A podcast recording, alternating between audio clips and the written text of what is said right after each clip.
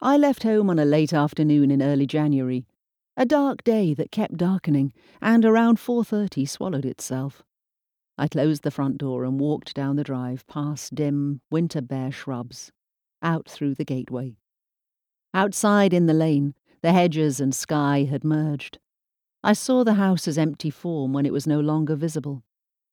If you've known a place inside out for more than 40 years, you can see, hear, smell, feel your way around without looking or moving an inch. A flurry of impressions. Frost in the air on my face and in my sinuses, sharp as this day was dull. The first evening stars. Light, snug behind closed curtains.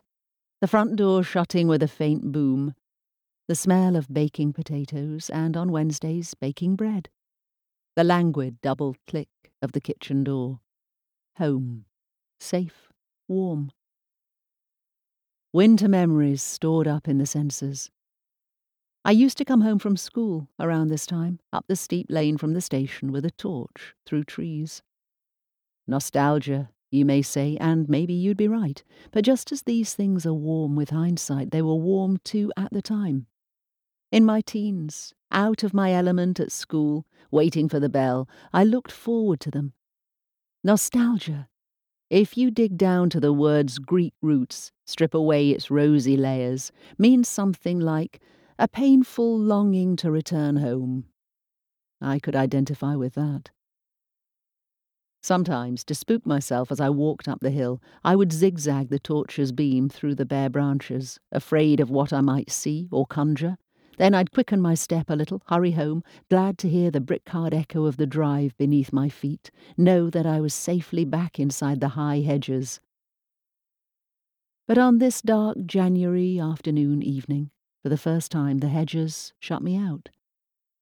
My parents were dead. The house was sold. It was lonely out there at the end of the drive.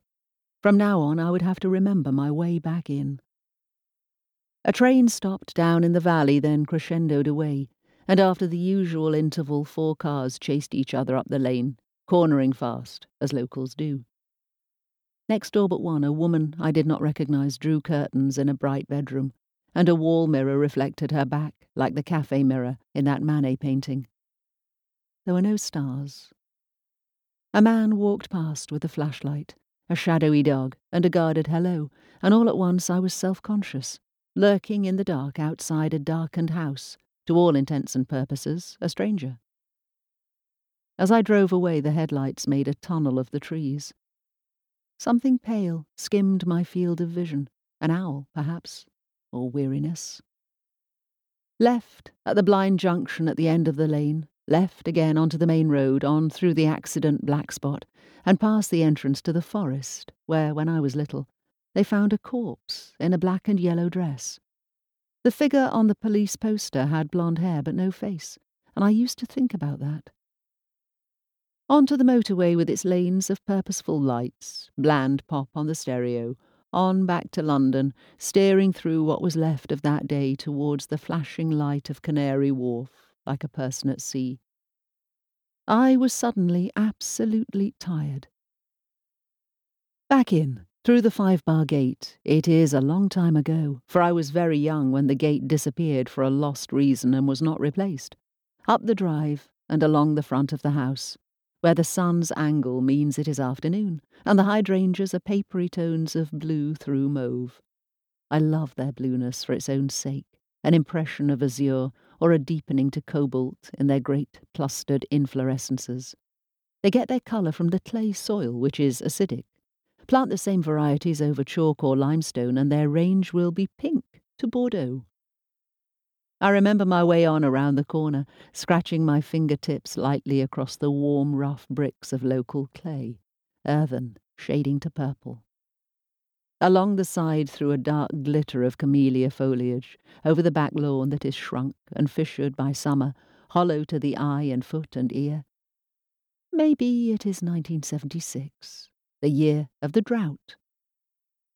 An energetic sound, rhythmic as birdsong but blunt on the finish. My mother's trowel in dry ground, close at hand.